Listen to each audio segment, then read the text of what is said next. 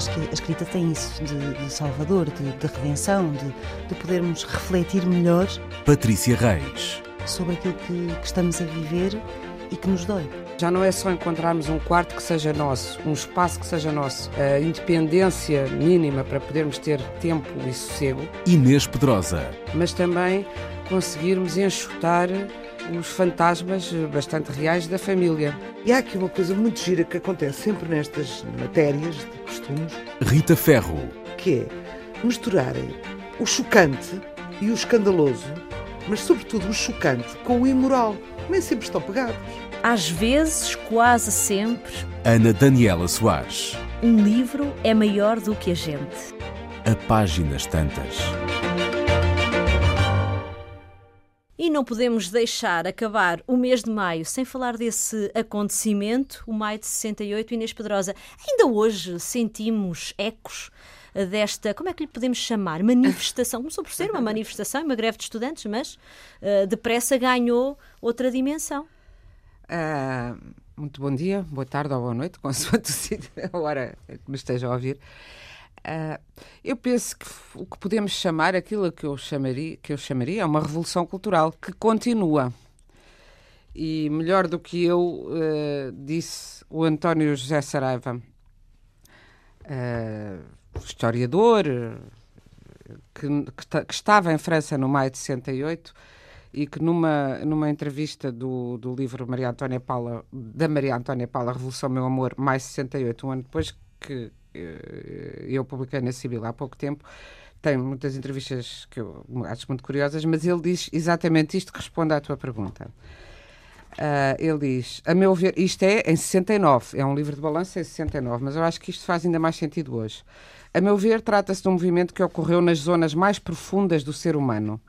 Um movimento que é a expressão de uma crise que não é só a do capitalismo, nem do Estado jurídico burguês, mas a de uma civilização que não corresponde às pulsões humanas profundas e que, por outro lado, documenta a fragilidade das estruturas institucionais das civilizações industriais. O que foi posto em causa foi a própria cultura que herdamos da Grécia e de Roma e da Revolução Industrial Inglesa e que hoje é de todo o mundo civilizado de leste a oeste. Para que serve a cultura? Para que serve a técnica? Para que serve o Estado? Para que serve a escola? Para que serve a família? Para que servem as atuais relações humanas? Para que serve a educação que trazemos do leite materno? Tudo isto são perguntas que a insurreição de maio pôs, perguntas a que não foram dadas respostas e que, no entanto, nascem espontaneamente daquilo que no homem é vida, ou, como dizia Spinoza, natureza naturante. De, de forma. Depois diz continua, mas eu acho que isto sintetiza uhum. muito bem e porquê é que maio continua? Uh, eu acho que continua sem darmos por isso. Tudo o que hoje tomamos por adquirido de, de, adquirido, pelo menos teoricamente, de igualdade entre os sexos, uhum. de libertação sexual uh, e de reflexão sobre outra escola, porque começou por ser isso. E eu acho que isso é o maio que ainda não está concluído, nem pouco mais ou menos. Ou seja, aquilo começou por ser uma revolta uh, com várias uh, razões políticas uh, e que se prende até com a, a, a, relação da França com a Argélia, com a Guerra da Argélia, com os colonialismos com, e com a situação dos mais desfavorecidos e, portanto, prolongou-se pelos operários, etc. Se bem que, parênteses, Uh, uh, o Pier Paolo Pasolini, o grande cineasta, também escritor, que aproveito para recomendar que procurem se é que ainda há qualquer coisa dele por aí escrito. Uh, em, Penso em que Portugal. a Sírio ainda tem a Sírio tem, alguns tem livros dele. Mas ele escreveu, na altura, um poema em que uma das linhas contra o maio de 68, em Itália, no, publicou no jornal Expresso, porque o maio de 68 foi igual noutros países, quer dizer, aconteceu nasceu em França em, em março, na Mas verdade. Depois alastrou Alastrou e, e, e, em Itália teve também muita força e também começou em, em, em março. março ou em maio? Começou em março, em Nanterre. Ah, e depois tá bem, foi, tá bem, foi tá crescendo. Bem. E em março também começou em Itália, nas universidades italianas. Okay. E o Pasolini, comunista, disse que aquilo era um. Uh, neste poema diz: a burguesia gosta de se punir com as suas próprias mãos. E diz dizia, escrevendo para os pós-revoltosos: Quando ontem vocês lutaram com os polícias, eu estava do lado dos polícias, porque os polícias são filhos de pobres, vêm de subutopias rurais ou urbanas. Sou, uh, sou mais sensível à luta de classes do que à luta de gerações. E depois acrescentava que, embora a razão estivesse com os jovens, uhum. uh, que aquilo era uma, uma, uma revolução mais de, de gerações do que de classe e que ocultava essa luta de classes uh, e que era uma revolução dos filhos contra os pais. O que era também verdade, era a geração do pós-guerra contra a geração da guerra. O que é curioso hoje, se, se é verdade que se mantêm. Uh, que, que houve muita coisa que ficou e que nós nem nos damos conta, não é? Nível de comportamentos, de sociedade, de hábitos, outras que estão, eh, no meu entender, por fazer com uma revolução profunda na educação, eh, que foi, era, era contra o, uh, um ensino em, de cátedra e em que os, os jovens eram apenas instados a ouvir e, uh, e também contra uma série de medidas de seleção e de discriminação em função, lá está, também do dinheiro, das possibilidades da discriminação que vem de, de, de, da situação económica diferenciada. Tudo isso ainda está por conquistar, no meu entender.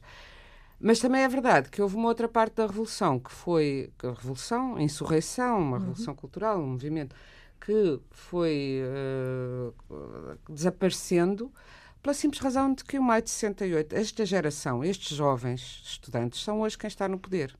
E nós, eu observo a dificuldade que têm os jovens que se queixavam, esses jovens de 68, que se queixavam de que não eram ouvidos e de que não tinham lugar para eles. Na verdade, tiveram imensos lugares. Foram a primeira geração mais rica que os pais eh, do pós-guerra. Aqueles que foram os primeiros beneficiários da nova hum, da, da paz e do, e do desenvolvimento do, do capitalismo uh, burguês.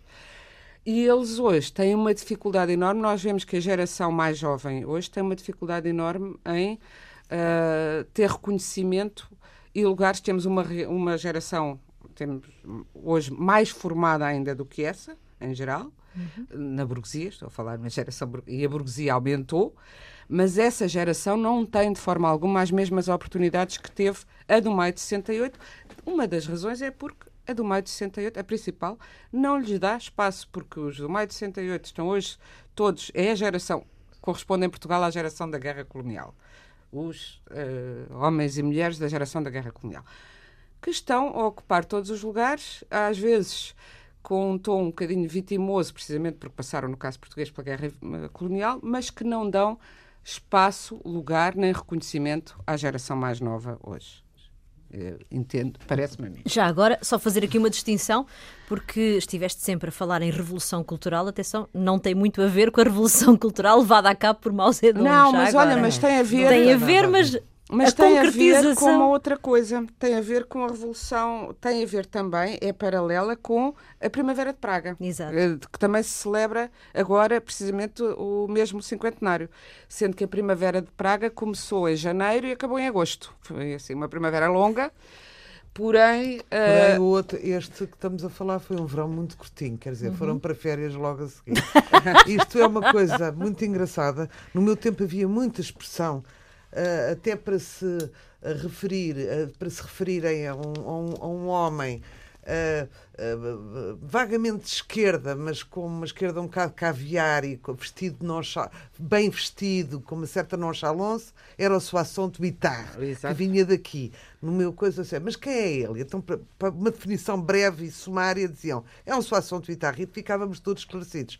Eu, eu, eu acho, depois deste livro, atenção, eu estou doida com, com, a, com o catálogo Já da, agora, da, da, livro cujo título é Rita? Uh, é de Maria Antónia Paula. Para quem não sabe, é mãe do nosso primeiro-ministro, é uma jornalista brilhante e muito corajosa e hum, que eu não tenho o prazer de conhecer, eu nunca estive com ela. Hum. Uh, mas, mas estava eu a dizer que fiquei apaixonada, uh, estou apaixonada pelo catálogo da Inês, porque a Inês está com um catálogo brilhante nesta nova editora, sim. Este livro é espantosamente bem escrito naquilo que eu digo que eu acho que, que, é um livro espantosamente bem escrito. É inteligente, é culto, não massa com sermões, é absolutamente esclarecedor. E para mim, olha, foi o meu fim de semana em São Martinho, foi andar aqui às voltas. Gostei imenso, imenso, imenso, imenso. Não posso gostar mais, parabéns à autora. E à editora, evidentemente. Não, se não fosse editora, este livro jamais teria publicado. Teve duas tentativas. Uma uh, foi ser escrito num jornal, a segunda foi. foi hum, Uh, foi censurada e, portanto, só agora, graças à Inês, é que ele vê a luz do sol e, portanto, as pessoas que têm uma ideia do que é que é o mais 68, mas não sabem exatamente o que é que é, porque na altura ninguém sabia exatamente o que é que era, aqui, à força de opiniões e também de lhe tentarem atribuir uma intencionalidade que para mim não teve, porque, segundo este hum, e corrobora esta opinião o, o Robert Toussaint, que era um católico, um professor, diretor, editor também, diretor da revista Eclésia, Uh, ele dizia os, os estudantes, em meu entender, visavam sobretudo a universidade apontando as suas tremendas falhas.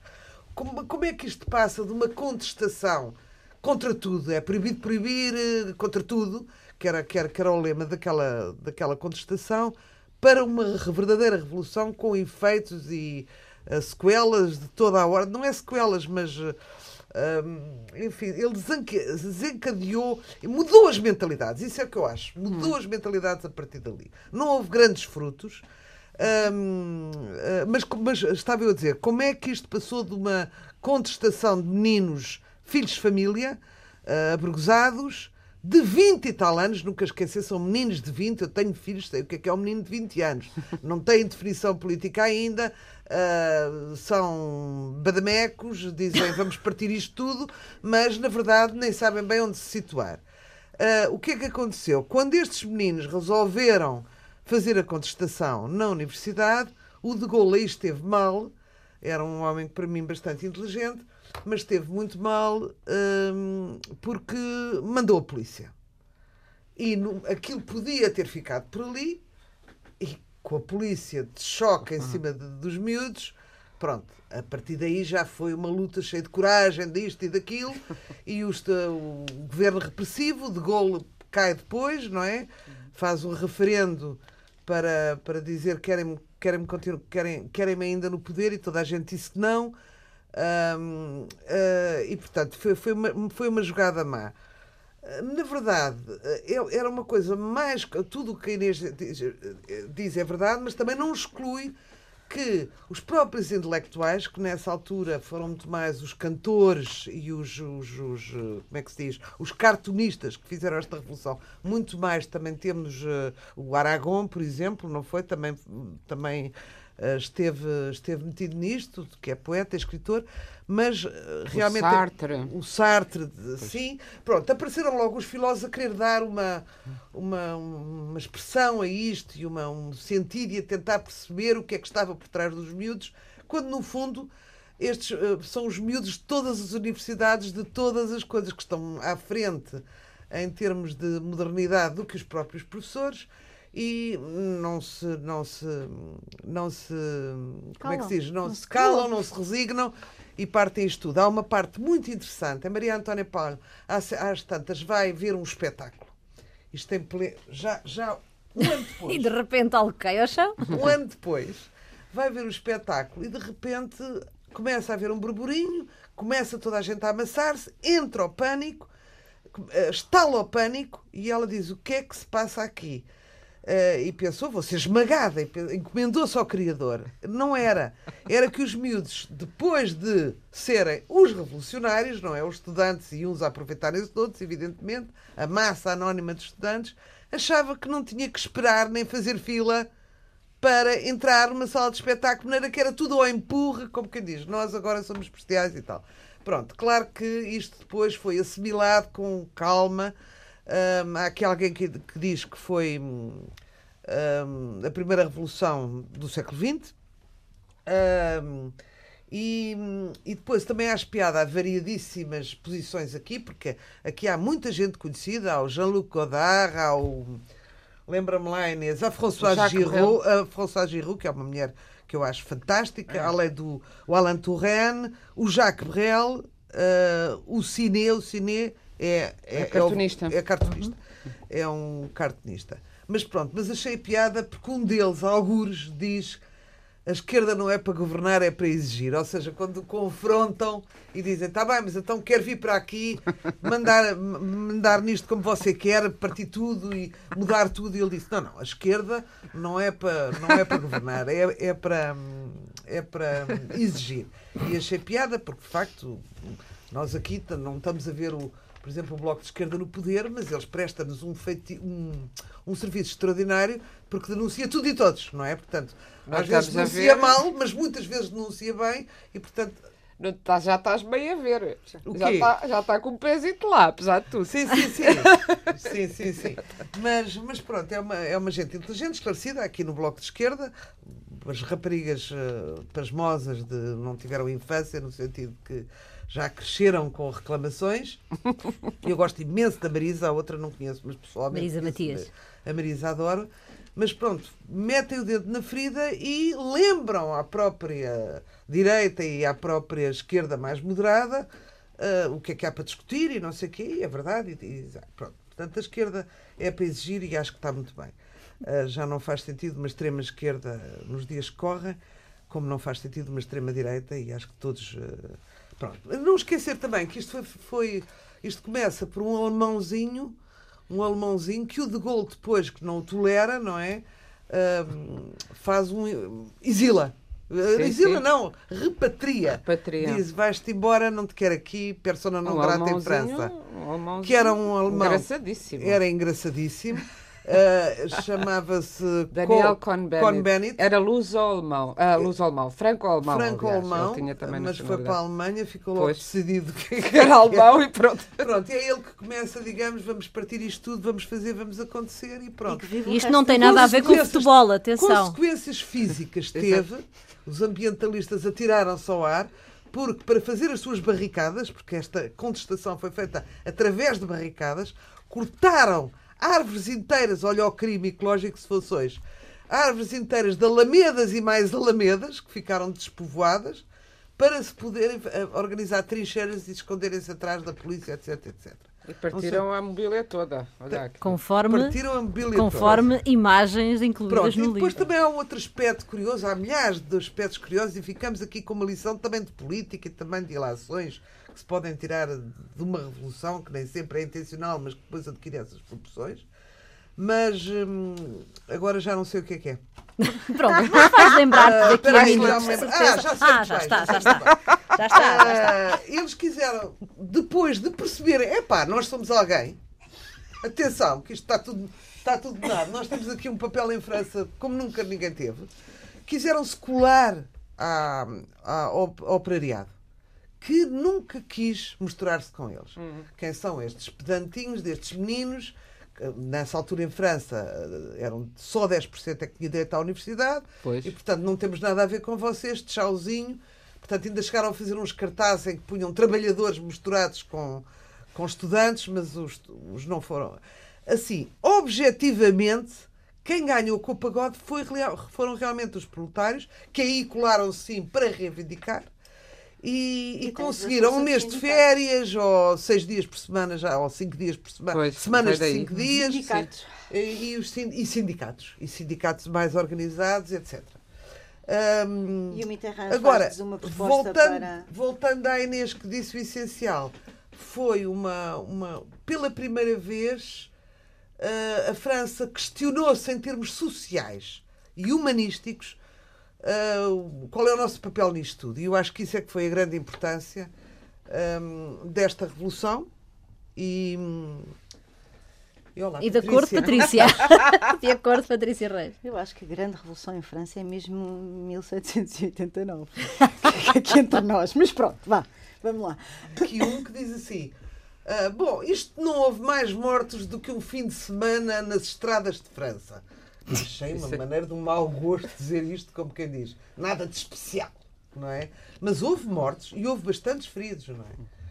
Bom, então eu... E outra coisa só, e vou calar para sempre. Para sempre! Não, não, não, a falar aqui. Precisamos de ti na próxima semana. Uma coisa muito engraçada foi que, imediatamente, como, como a universidade é atacada pela polícia, são estudantes, mas também por via deles, a universidade, os, o, tudo isto é um bocadinho atípico, não é? Os professores puseram-se ao lado dos alunos. Portanto, aqui, isto foi uma, uma, uma, uma misturada de nuances muito locais e muito específicas sim, sim. Uh, que gerou este, isto tudo.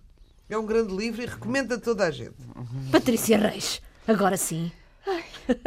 eu estou muito constipada, peço desculpa por isso. Como é que ela se um, constipa assim no verão? Não sei, oh, é este São Pedro que está um pouco baralhado da cabeça e já devíamos ter sol, sol, sol. É verão, está, está tudo nublado, é uma coisa horrível. Bom, a grande frase para mim do Maio de 68 é o sejamos realistas, peçamos o impossível, porque hum. isso é que é, pedir o impossível é que é verdadeiramente extraordinário. E a Maria Antónia Paula é uma mulher que pede o impossível a vida inteira.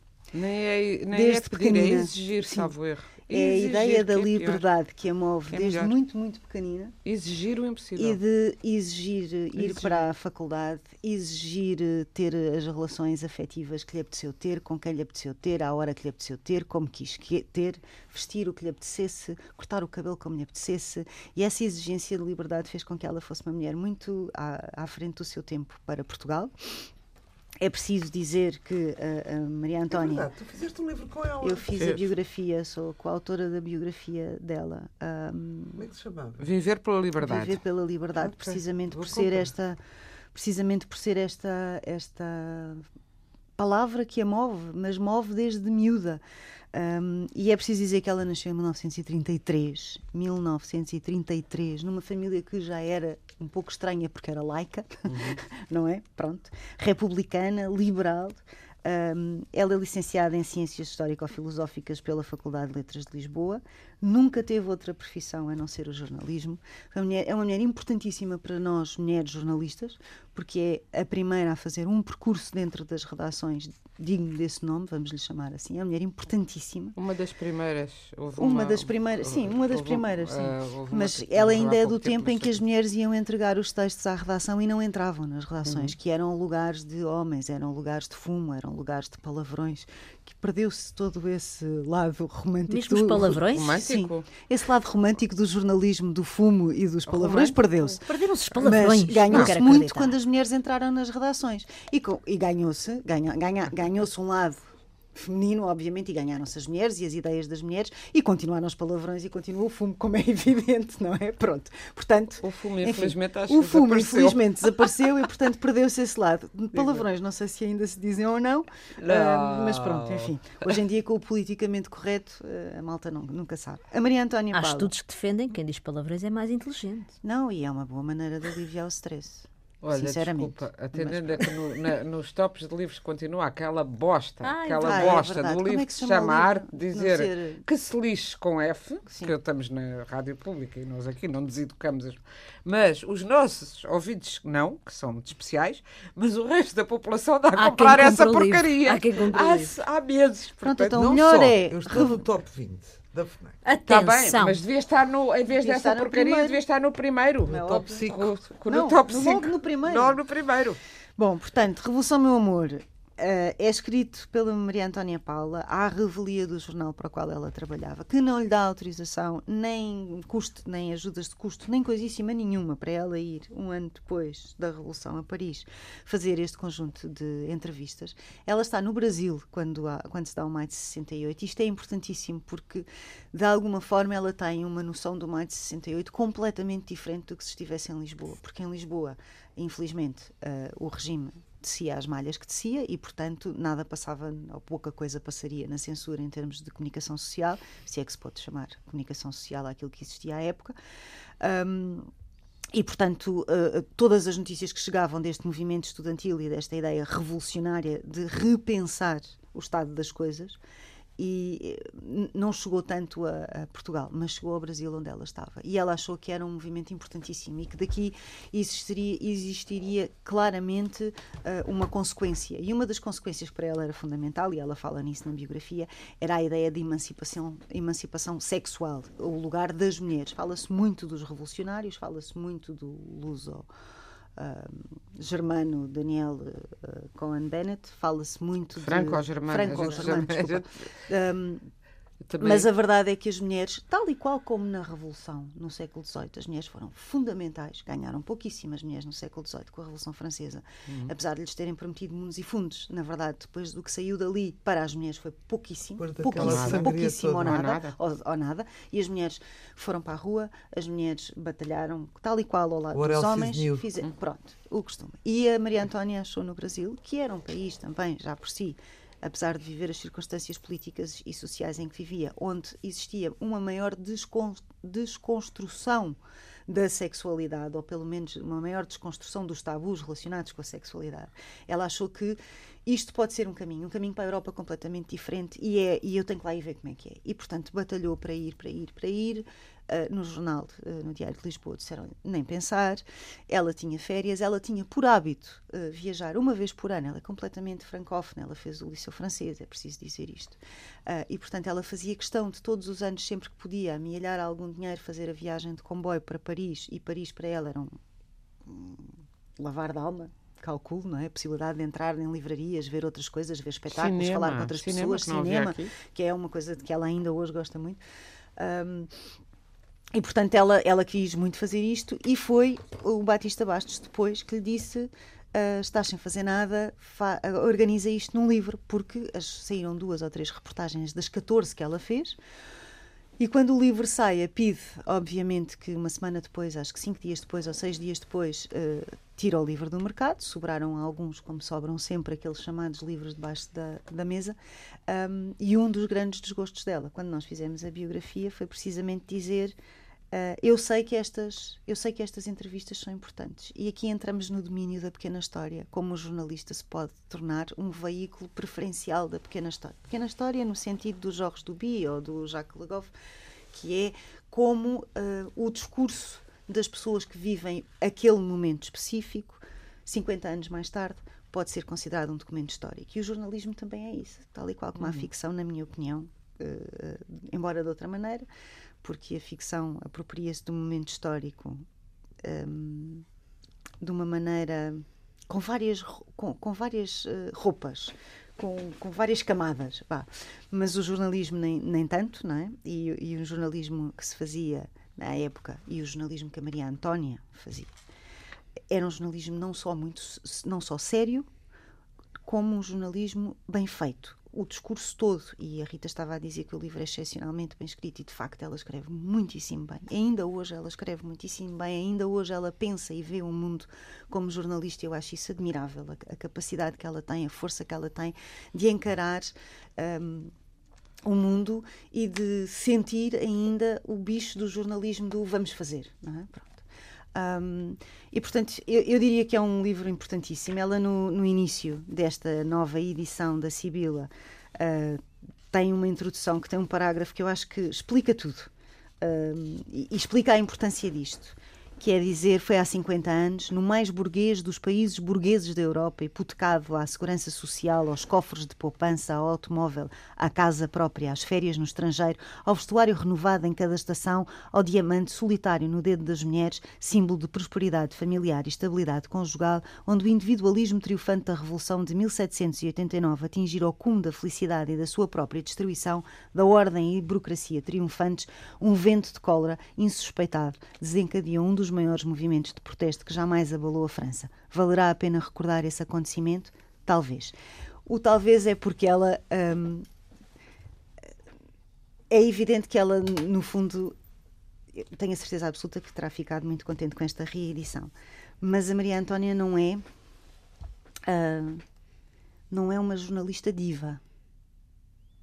Não é uma jornalista de eu fiz, eu aconteci, eu vivi, eu estive na Palestina, em Israel, no Alasca, uh, no Burkina Faso. Eu, eu, eu. Não é, nunca foi. Uh, embora se possa considerar, e acho que é justo considerar que o jornalismo dela é um jornalismo narrativo e com um envolvimento emocional da parte dela, e que isso não lhe tira o mérito, nem lhe tira, do ponto de vista deontológico, a ética uh, que se espera de um jornalista um, mas ela não se põe em bicos dos pés. E, portanto, há sempre uma certa.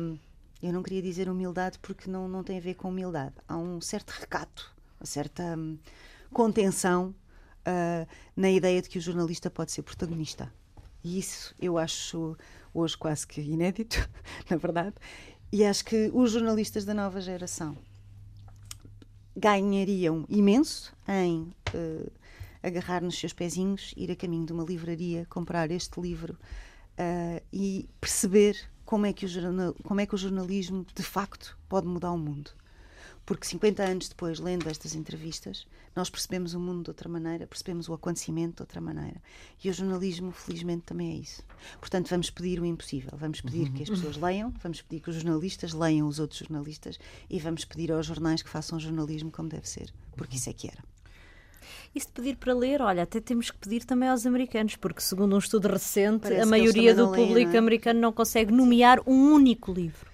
O que é, é bizarro, sim. Exato. Sim, sim. Olha, eu tenho esperança um na nova geração americana, que tem sido bastante martirizada. Os muito, muito novos, já aqui disse uma vez, agora que falaste dos americanos, lembrei-me que para mim esta, esta marcha pelas nossas vidas é semelhante Uh, mais dramática, infelizmente, de, ao maio de 68, porque é um movimento de miúdos muito novos, até mais novos do que os tais garotos de 20 e tal de que falava a, a Rita. Bastante mais novos. Bastante mais novos, são miúdos que não tinham a ideia de, de votar, não tinham, eu estou a dizer, alguns deles estão a começar agora, estão a fazer uma campanha brutal nas redes sociais para que todos se mobilizem para o voto para mudar a situação da América e tem um discurso que denota leitura, conhecimento. Aliás, basta ver o grupo de alunos daquela escola, já não me lembro em que estado, e que está a lutar ativamente para uh, a proibição das, das armas. Das armas ao mesmo tempo que há senadores que dizem. Uh, uh, que o que é importante é armar os professores. É, é inacreditável é a, a, loucura. Mas essa é também a teoria de Donald Trump, não é? Pois, mas olha, já agora, só, já que me estão a. E agradeço muito, em, em meu nome e da, da Maria Antónia Paula, que eu acho que merece tudo isto mas a falar tanto do, do, livro do Maio de 68, eu fiz uma pequena recensão do que é que se lia no Maio de 68. Ah, e o que é que se lia no Maio de 68? E muita coisa que se lia, também já agora que são os 50 anos, aproveita aproveitem e leiam. Claro, eu trouxe, fiz a, respiguei aquilo que eu, que me é familiar também, porque respiguei também, andei a ver em revistas francesas e há muitos autores que eu nunca ouvi falar, e se calhar são ótimos, mas não uhum. foram ainda traduzidos ou, não, ou não, não, ninguém os leu, mas de grandes livros que se liam em 68, o que é que foi publicado em 68, para vermos o ambiente que, que existia. Então, foi publicado em 68 Uh, a obra ao negro, da Margarita ah. Disponível História... nas livrarias portuguesas. Disponível. Mas isso ainda não teve tempo de ser por causa da, da Não, não, eu vou dizer, pronto. Ah, isso era o que, lia o que lia naquele ano, o que foi publicado naquele ano e estava a ser lido naquele sim, ano. Sim. Depois também houve, uh, de, há listas de livros que foram publicados o Philippe Solers, por exemplo, romancista, ensaísta, etc., diz que toda a obra dele é devedora do Maio de 68 e há sinais do Maio de 68 nos livros dele. E há muitos romances franceses, diretamente, como, enfim, como situações passadas à volta do Maio de 68, mas não tão famoso, nenhum assim uh, famosíssimo. Agora, os livros que nesse ano foram publicados, é engraçado ser a obra ao negro que, que se passa no século XVI. Eh, e que fala do choque entre a Idade Média e a Renascença, também do choque cultural, e que ganhou o prémio Fémina em 68. Foi publicado um livro que eu amo muito e que está publicado, uh, esteve em, Portugal, em português e não sei se ainda está disponível, foi publicado pelo Contexto há muitos anos. Belle du Seigneur, ah, que bom. é Bela do Senhor. da Joana Moraes Varela. Da Joana Moraes Varela e, e, um livro excepcional de Albert Cohen, foi publicado em 68 e era um, foi sucesso logo nessa altura. Um livro do Patrick Modiano, que entretanto ganhou o Nobel há pouco tempo, Place de l'Étoile, também é de 68. Um, e havia um livro que infelizmente que eu li, que, que gostei muito e que não encontro em, português, em português e não sei se foi traduzido Uh, Elisa, ou La Vraie Vie, Elisa ou a Vida Verdadeira, de uma Claire Etcherelli, que era uma história interessante porque se passa, eh, era durante a Guerra da Argélia e uma, uma paixão entre uma francesa e um argelino, e aí põe as questões que levaram ao maio de 68. Este livro é de 67. Em 68 foi traduzido em França o primeiro romance de Kundera, A Brincadeira, La Plaisanterie, que foi publicado em 67 no, já num ambiente ainda, ainda pré-Primavera de Praga, em, em Praga, e depois levou a que ele fosse expulso do partido. E, e é um romance Disponível nas livrarias Disponível portuguesas. nas livrarias portuguesas. maravilhoso, maravilhoso. que, que, é, que é sobre é uma sátira terrível ao totalitarismo e que é bastante autobiográfico porque conta uma história de, que se passou com ele, não sei se nem os exatos termos é que se passou com o protagonista, mas em que uh, por causa de um postalinho em que ele escreve uma graça que é uh, o otimismo é o ópio do povo, porque o, PC fazia sempre a, a pedagogia do otimismo, viva Trotsky! E o protagonista escreve isto a uma namorada e por causa disso cai em desgraça, é deportado para um serviço, para uma espécie de galés no serviço militar e é expulso toda a sua vida, é expulso do partido. Isto, mas isto foi o que aconteceu também ao, ao Kundera. Lia-se este é de 68. Em 67 foi publicado O Pavilhão dos Cancerosos, do Alexandre Solzhenitsyn. Lá está, outro, outro dissidente famoso e bom escritor. Foi publicado em 67 o, última, o último livro de ficção da, da Simone Beauvoir, que se chama, em português, A Mulher Destruída, e penso que ainda está disponível.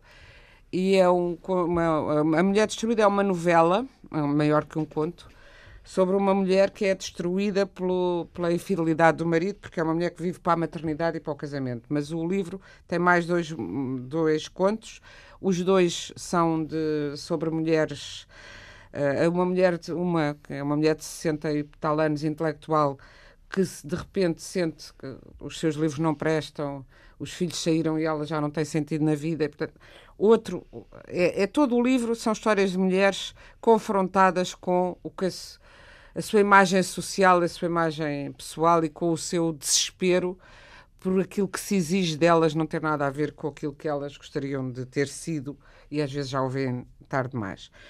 E, portanto, este era o ambiente literário. Ah, e foi publicado, uh, tinha sido publicado em, em 65, mas falava-se muito na época e ainda era muito lido e referido, Os 100 Anos de Solidão do Garcia Marques. Garcia Marques, que aliás veio a viver, não sei se em 68, por acaso não fui ver isso, ele estava nessa altura em França, que ele esteve em, em, em, Paris e que chegou a passar fome em Paris e que em Paris escreveu o Ninguém Escreve ao Coronel, que é inspirado no facto de ele estar a escrever cartas de Paris. Eh, diz ele, pois, que foi, escrevia cartas para o seu país a pedir, por amor de Deus, alguém que lhe mandasse dinheiro. E ele uh, e, e, e, ninguém lhe respondia. E ele estava cada vez mais uh, esfomeado em Paris. Mas não sei se foi nesta época se foi um bocadinho mais tarde. Enfim de qualquer maneira já era este já havia a fama do do, do Marques Garcia Marques. Do Garcia Marques e hum, uh, o que é que e, e, ainda me faltava um eu, livro eu, qualquer. eu, ah a, a, só dizer que a mulher destruída foi foi a mulher destruída que foi o prémio Fémina em 67 ou estou a ver mal? Eu penso que foi a prémio Fémina em 67 também. Tinha aqui uma nota que agora não, não encontro por aí. Não, não, Prémio Fémina em 67 foi este outro que eu estava. Eu sabia que tinha um Prémio Fémina de 68, que era o da, o da Ursenar, e o outro era esta Claire Etcherelli, que, que, que eu penso continua a não existir em, em Portugal. Exato. E eu lembrei-me no meio porém, destas... Diz.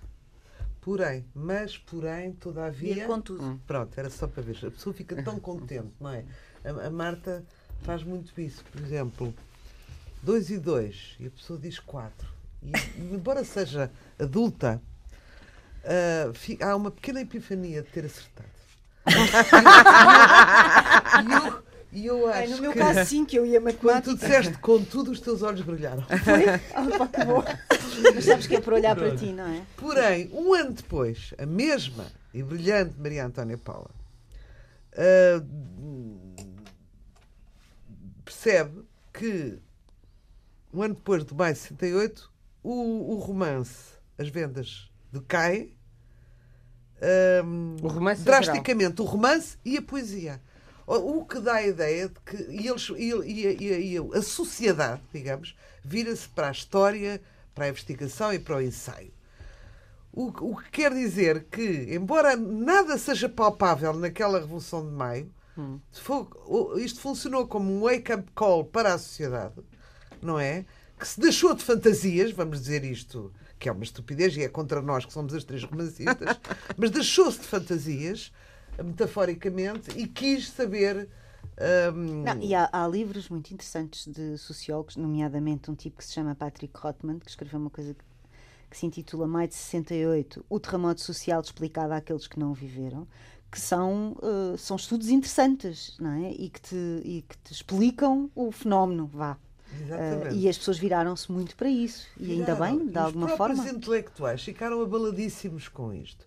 Uns puseram-se logo ao lado do, do lado dos estudantes. Outros deram-lhes interpretações rocambolescas e muitas sofismáticas sobre o que se estava a passar. Mas, por exemplo, o Jean-Luc Godard, uhum. um excelente e, e, fica para sempre fixo na nossa cabeça alguns filmes dele, uh, desistiu de filmar. Achava burguês. Achava burguês ser coisa. Uh, queres ser político, queres, queres lutar pela sociedade, tens que deixar de ser intelectual. É engraçado, não é? Portanto, isto realmente mexeu com, com muitas coisas.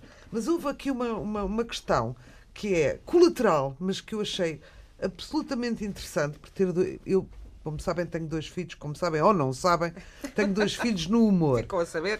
Na entrevista ao Cine, que era o grande caricaturista e que ficou muito mais e ficou imortal depois do mais 68, um, perguntam-lhe um, perguntam-lhe do riso um, onde é que está aqui assim que eu tinha feito aqui? Ah, um, e ele diz, porque nós temos todos a ideia que o riso e o humor é uma, uma forma de combate uh, paralela a muitas outras, ou se não mais importante. E ele diz que não. Ele próprio, Cine, diz que não. E com uma frase muito simples que eu acho que a gente percebe: o riso amolece a revolta. De alguma forma, sim. Para mim isto foi uhum. epifânico. Porque as pessoas estão a rir. Uma coisa é ter, ter, ter, ter a consciência, ir ter, tomando consciência de, de, de, do que está mal na sociedade, uhum. Nada melhor do que o humor para apontar. Mas fazer uma revolução através do humor é diferente. Percebes? É, é diferente. E ele, e ele sentiu, e ele próprio sentiu isso, que não tinha o mesmo peso do que, por exemplo, depois os intelectuais que tomaram a palavra, pegaram numa caneta e escreveram a série sobre o assunto. Se nós pensarmos, eh, os filmes do, do tempo da, da ditadura aqui em Portugal eram comédias, precisamente.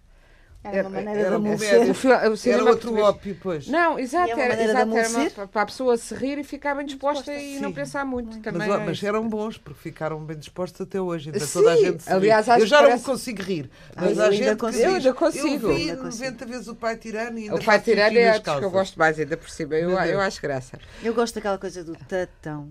Tatão. Te lembras? É do Ribeirinho. Pronto. Bom, estás a ver? Continuam a ser. Também foi uma Não, mas é isso. Também foi uma uma Isso liga com o que diz Isso o liga com exatamente, exatamente. Eu, por mim, preferia um, o costelinho de bacalhau e, e o. o já não lembro qual era o é, filme. Qual era o filme? Esse é o Pai Tirano também. É, não é? Era o Pai Tirano. De repente. Os portugueses, talvez a, a esquerda, se havia muita nessa altura, uh, soubessem um bocadinho mais, mas uh, a verdade é que Portugal passou ao lado mais 68 simplesmente porque não havia qualquer notícia. Já aqui no Brasil, segundo este livro, o tema foi debatido à exaustão por, por, por os intelectuais e aqui ninguém falava do mais 68. Então, mas ela falámos nós. escrever e deitava, deitava, deitava Mas falámos nós nesta edição do programa A Páginas Tantas, programa disponível em antena1.rtp.pt e na nossa página no Facebook. Regressamos na próxima semana. Boas leituras. Ah, edição técnica, como sempre, de Ana Almeida Dias.